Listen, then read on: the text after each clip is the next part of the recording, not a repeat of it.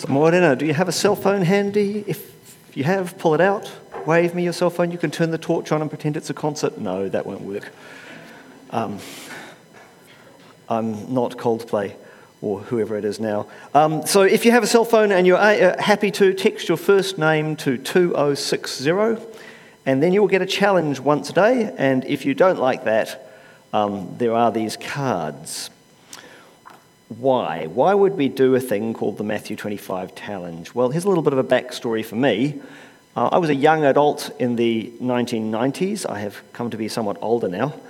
And um, I'd grown up in New Zealand from age seven, and I had my first overseas trip. I was sent to teach a course in Metro Manila um, at Asian Development Bank. Now, that was, for those of you who have some age on you, that was during Marcos's regime. So it was a bit of a shock for me.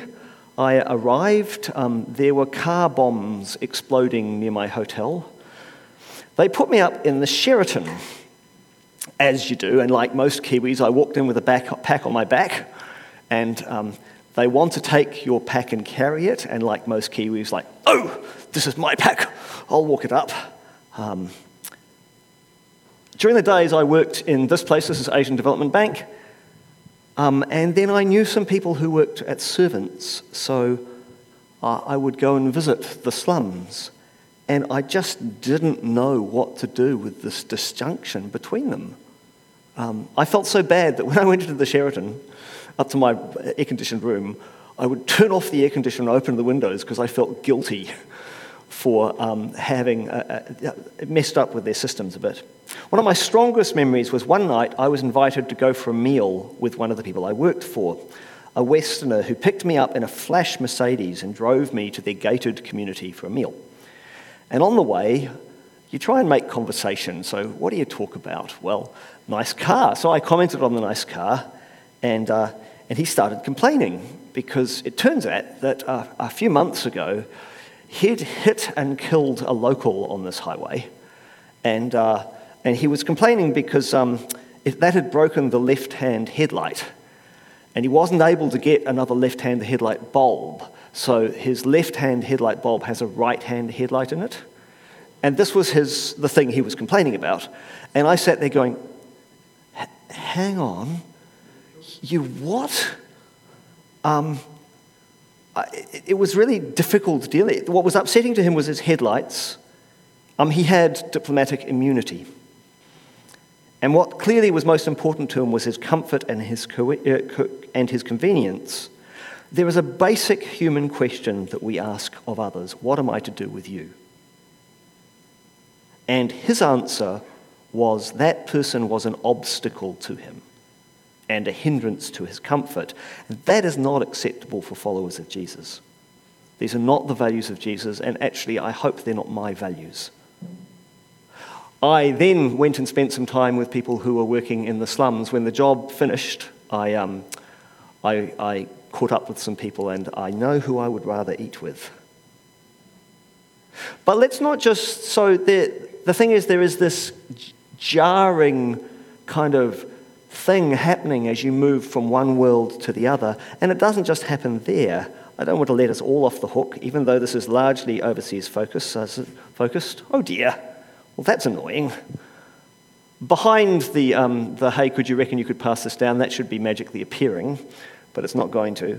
Is a, a picture of a table. Um, this is from Toby Morris, who did it on the Spinoff, and he says Imagine you're at a meal and there are 10 people sitting around the table. Well, here's how it works if you want to look at how wealth is distributed in New Zealand. Um, one person gets 5.8 meals served to them, so that's basically six meals. Four people get a meal, and the remaining five people get to share a fifth of a meal. That's how we distribute wealth in New Zealand. So I kind of I don't want to just say, "Hey, overseas terrible." I want to say, actually, that that jarring. How do we live with this, and what do we do with it? lives with us. And Toby draws this little thing and says, maybe we could just say, hey, uh, do you reckon we could pass something down for these guys over here? Was his, um, what he drew in the cartoon. The question is, what am I to do with you? And it's a question we have to ask not just for our neighbours, although I think that matters as we're talking about neighbouring, but also further afield. what has that got to do? What are you to do with us? So let's jump forward and have a look at Matthew 25. Now, if you have got a Bible handy, it would be good to have it out, to have a look. Um, because there are three stories in Matthew 25, and I'm not going to read it to you, but I'm going to tell you those stories. You can tell a fair amount about a person by the stories they tell. And Jesus generally had three different kinds of stories he told. Um, more than that, but there's a whole bunch of stories about the kingdom of God. Um, they are about the, how the kingdom of God grows, because growth is something that God does. So, a mustard seed, plants growing, the kingdom of God grows because of who God is, not necessarily because of what we do. Okay? And Jesus tells us stories that say it's really hard to measure that. And then there's a second category of story that Jesus loves to tell, which is stories of grace. And he keeps telling stories of grace, I think, because grace, while we love it, it's quite different to, um, it's quite different to our lives, the way we live our lives. So I, um, I put green for growing against the kingdom of uh, God. For grace, actually, the grace that we get is a gift from God's passionate, self sacrificing love. So I, I made it purple. And then in Matthew 25, he tells three stories that are about judgment. Okay. A little bit of background. In Matthew 24, he's just been in the, he's been in the temple in Jerusalem. He's walked out, he's looked at Jerusalem and gone, How could you be like this? How could you miss it? He's disappointed, probably angry. The Messiah has come to Jerusalem and they missed it, they excluded him. And then part of that, he says the, uh, the stones of this temple will be scattered, and his disciples say, Hey, will you tell us when this is going to happen? Now, you will have noticed I don't love talking about judgment. Okay, it's not my default. It's not that there isn't a judgment, but I don't like to talk about it. And I kind of don't like to talk about it because I think I'm following Jesus' example. When he is asked to declare his agenda, the Spirit of God, the Lord, is on me because he has anointed me to proclaim good news to the poor. He has sent me to proclaim freedom for the prisoners, a recovery of sight for the blind, to set the oppressed free, to proclaim the year of the Lord's favour. This is what he said he was on about. And he's actually quoting from Isaiah 61. Here's the quote here it is again. The Spirit of the Lord is on me because the Lord has anointed me. Look familiar? It, however, carries on in verse 2 of Isaiah 60 to proclaim the year of the Lord's favour and the day of the vengeance of our God. So, something that's been formative for me is noticing that when Jesus stands up in the synagogue, he stops before judgment. It's there, the venge, day of the vengeance. Some people, um, some translations talk about the wrath of God. Jesus deliberately, he could keep reading. He stops. And what I notice in Jesus is that he spends a lot more time talking about grace and love. And I th- suspect if you want to, it's a study you can do. You can walk your way through the New Testament and see what is said about Jesus and judgment. And what you tend to see is he is given the role of judgment, but he doesn't seem to want to exercise it. That's at least part of my take on it. So, my take is that grace wins and love trumps. And while it is, people do scare people into the kingdom of God, I don't think that's a great way of doing it. I think it's better for our longings to draw us in. I think it's better to talk about love and grace. But that is not to say there isn't judgment. So, I'm explaining what I tend to do.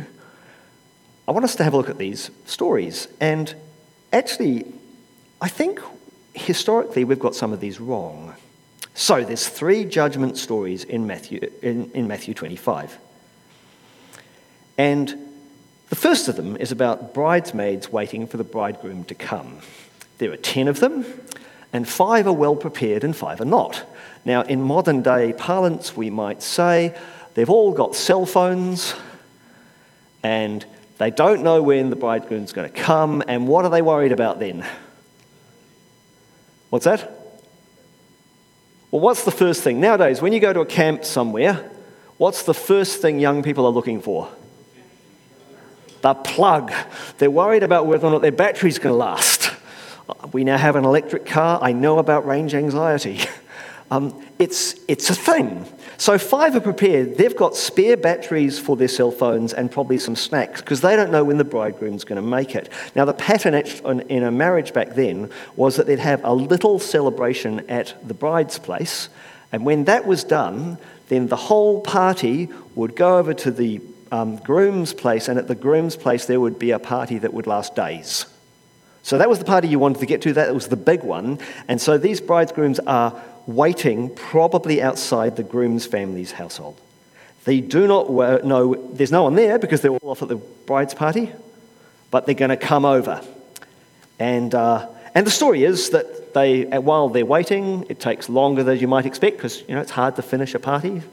Um, the, uh, the, all of their phones start to run out of battery. And the five foolish ones go, Oh, there's not, oh, your, your batteries won't charge. So they go hunting for a place to refill their lamps. Okay, no cell phones. And in the story, what happens is that the bridegroom comes back, the five prepared ones go in with him, the five foolish ones come back later and they're not let in. And the, uh, then there's some harsh words in where the groom says to them, I don't know you echoing Matthew 7:23 where, where Jesus says some people who say they're going to be Jesus's, um, Jesus is going to say, I never knew you. Story number one, bunch of brides, uh, bridesmaids. Story number two, this one's working in order, is, um, is about some servants and a boss who goes away and leaves them with bags of gold to invest, and all but one invests them, one buries it in the ground. And when the, uh, the boss comes back, he rewards all those who, who have invested it and is seriously narked with the one who did nothing with it. And lastly, the last one's uh, um, quite short. There's the Son of Man who comes in glory and, like a shepherd, has to separate sheep and goats and different, different flocks. Those are the three stories. And in this portion, the animals are separated. Well, we'll get why, how they are separated. Each of these stories tend to get used by evangelists to tell people they had better get themselves into the kingdom of heaven because otherwise they're going to find themselves locked out. Uh, yep, and Jesus will separate the sheep and goats. But there are some odd things they have in common. The first thing, which we tend not to notice, is in each of these stories, they start with everybody included. Right? So, what, what I'm saying here is that at the beginning, all of the bridesmaids are there. At the beginning, there all of the servants are listed. All of the servants get given something. At the beginning of the story, when the Son of Man returns, there are all of the sheep and goats. Nobody is kicked out who wasn't already in, which is interesting because it's not normally what we notice. I think these stories are aimed at Jerusalem. I think they are coming out of a time period where Jesus has been left aside. And I know evangelists use these for evangelism, and they can, but I wonder if it is more pointed at us, the religious people. That's my wondering on this. There's another theme in here that happens in them. And this one, each one has an absent key figure the groom who's yet to, groom's party who are yet to come, the businessman who's away, and the Son of God who has to return, meaning he wasn't there. And there's surprise. Was, might have expected him to come at this time, but coming at a different time. Those figures might be stand ins for God, which is intriguing because we don't often get we get in Scripture the feeling of God is absent. We know God isn't, but we feel that way. Yep, and they're surprised when they return. Now, what I think is going on, now remember, i have been very honest at the start to say I'm really, int- I am more interested in grace than judgment, in part because I do not think grace, uh, judgment is my role or our role. I think grace is. Why are they there? Listen, I love the stories of, about God's kingdom, the parables of the kingdom growing, not needing me to make it happen, that God is doing it. I love that because that gives me freedom. Right? That means you don't have to feel guilty. God is going to do this. I love that. I love the stories of grace. I love the stories of grace because I would so be toast without grace. Without God acting and God's intervention, I'm just, you know, oh, I love them. I need the love of God. And if relationship with God is about climbing a ladder, I'm in trouble. Now, you might not be, you might be very capable people, but for me, I need this. Grace is great news. But I think we need the stories of judgment. And here's why they say, do something. It is possible if all you do is look at grace and um, look at the kingdom of God, it is possible for us to have a kind of do nothingism. It's all right, God. God is at work in the world. We don't have to do anything at all. And in our Western mindset, where we tend to make faith a mental assent to something. I believe that Jesus is the Son of God. But faith is more than that. Faith is living out of a trust relationship with the Son of God. And if you are in relationship with someone, it changes you. If it doesn't change you, you're probably not in relationship with them. Well, the parables of judgment say you got to act. The first story, the bridesmaid says, Be ready. You do not know when Jesus will return. This is a long game, and actually, history has kind of so, so much um, so far shown that. The second story says, Hey, you've got stuff to do. You've got talents. Some translations say, You've got a bag of gold. Some people have got more than you, some less. Do something with it. Yep, what the master is angry about is the guy who does nothing. So you have something, do something with it. And then the last story, the sheep and goats, is where Jesus gets really explicit. The king will say to those on his right, Come, you who are blessed by my Father, take your inheritance, the kingdom prepared for you since the creation of the world. For I was hungry, and you gave me something to eat. I was thirsty, and you gave me something to drink. I was a stranger, and you invited me in. I needed clothes, and you clothed me. And the righteous will answer him, Lord, when did we see you hungry or feed you or thirsty and give you something to drink? When did we see you a stranger and invite you in or needing clothes and clothe you? When did we see you sick or, or uh, in prison and go to visit you? And the king will reply, Truly I tell you, whatever you did for the least of these brothers and sisters, you did for me.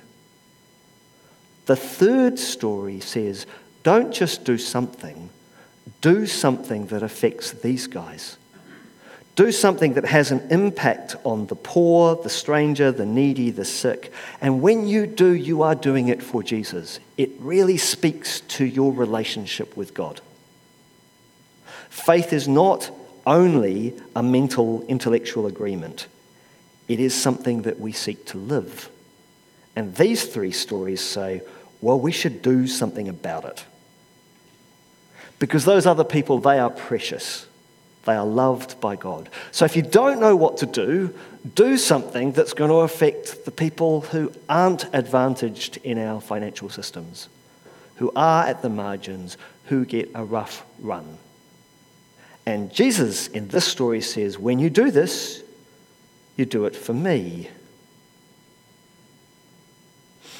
What have I got to do with them? Jesus' response is, well, when you do something for the least of these, you do it for me. So do something. That's what I think Matthew 25 pretty much says. And I think it's a really, I think, I think it's really good to read it, to read the judgment, but not to forget that the other stories Jesus have been talked, has been talking about, lots have been God's like this, grace is like this. And I think probably we should pay attention, I should pay attention to what it says to me.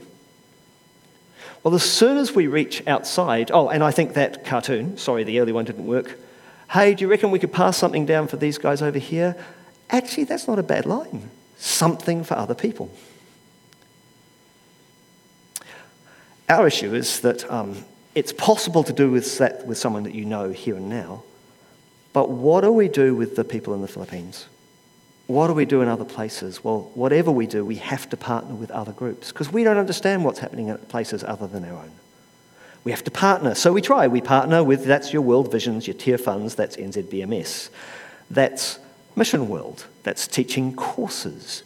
It's our faith because we can't act wisely without people on the ground who know the area. So we partner. And it is partly our answer to what have I got to do with them? To the 815 million people who face hunger daily. Not many in this room probably feel hungry and think, I can't do anything about that. Or the 70 million people who have been forcibly displaced from their homes. Those are big numbers. And what are we going to do? What am I going to do? What are you going to do? Well, whatever you did for the least of these, says Jesus, you did for me. In the Matthew 25 stories, the three stories are told. They start with everyone in, but by the end of them, everyone is not in. And they seem to be saying, you should do something. So, what does that look like for us? All sorts of ways. Actually, I had a phone call this week from Kainga Ora, who um, ended up having to empty a house full of stuff, and I. Um, Anita and I, I don't know how many cans of spaghetti. This person seriously liked spaghetti. Um, I'll tell you this much there wasn't room for a passenger in my car. Um, it was overladen with spaghetti, and we filled the car with spaghetti um, in cans. Thank goodness. it was sounding like a taskmaster thing at that stage. Um, and took them to Delta um, because a food bank can use them and they can have value. That was a, a little bit of a what am I do with someone else? There are opportunities around us all of the time to make a difference for other people. But if you're talking about overseas people, and I think we should consider them, well, we have to partner. New Zealand's a well off country. We have poverty. We have poverty we need to pay attention to.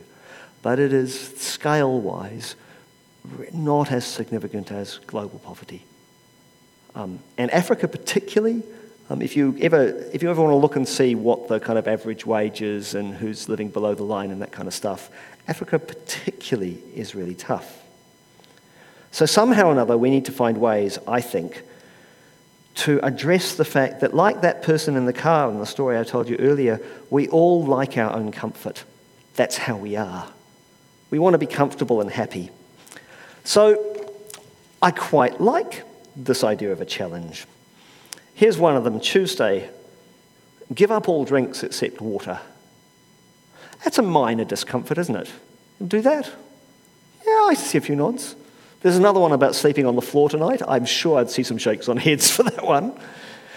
The thing is, when you do something with your body, you're kind of reminding yourself that there's other stuff going on, other values. And in a culture like ours that loves abundance and comfort and Netflix, it's really good to make some choices that are about consciously choosing not to. So, Matthew 25. You don't have to do any of this. But what you should do, if we're listening to these chapters, is find something that you can do. What can you do for others?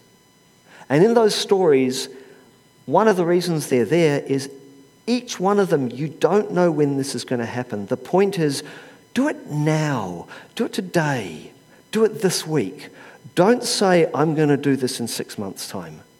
Because in these stories, that time, some off, somewhere off in the future, it's not enough. And I would say, pray for Malcolm and Wendy. Give to groups that are serving. Do something out of freedom because the growth of the kingdom actually isn't all dependent on you. The stories of the kingdom say God is doing this. Do something out of freedom because you are given grace freely, so you can freely give because you love Jesus and you notice that Jesus loves others and you want to be like him. Don't do this if you've got no money. don't, don't, don't um, what this will lead towards, World Vision next week will uh, give us an opportunity to sponsor a child. So if you know that your budget's not working and this is, uh, please feel no, under no obligation. Don't feel that this is the thing you have to do. What Matthew 25 says is do something. So, cards at the back. I'm going to play a song. If it should happen that partway through the song an alarm went off, um, then we'd, if it should happen, we'd all wander out to the basketball hoop. Um, they'd check the place, and then we'd come back and have a cup of tea or coffee if it should have so happen. Um, so the song will happen in a moment if we can swap back. But just before it does, I, I have neglected to say um, uh, that you'll have noticed that a remote possibility of me falling in the drink. There's a um, legacy church uh, having a baptism service um, later this afternoon, and their auditorium is in construction. So they asked if they could use our place, which I'm really thrilled about because it's nice to partner together. Um, so just thought I should fill you in so it's not all random things happening. Uh, I'm going to play a song called A Bigger Table. I quite like the language on it, and uh, um, so sit back, read the lyrics, and uh, see what happens next. Oh, don't rush away after you've, if, if we end up there, don't rush away. Do come and grab a cuppa. Could you play the song? Thanks.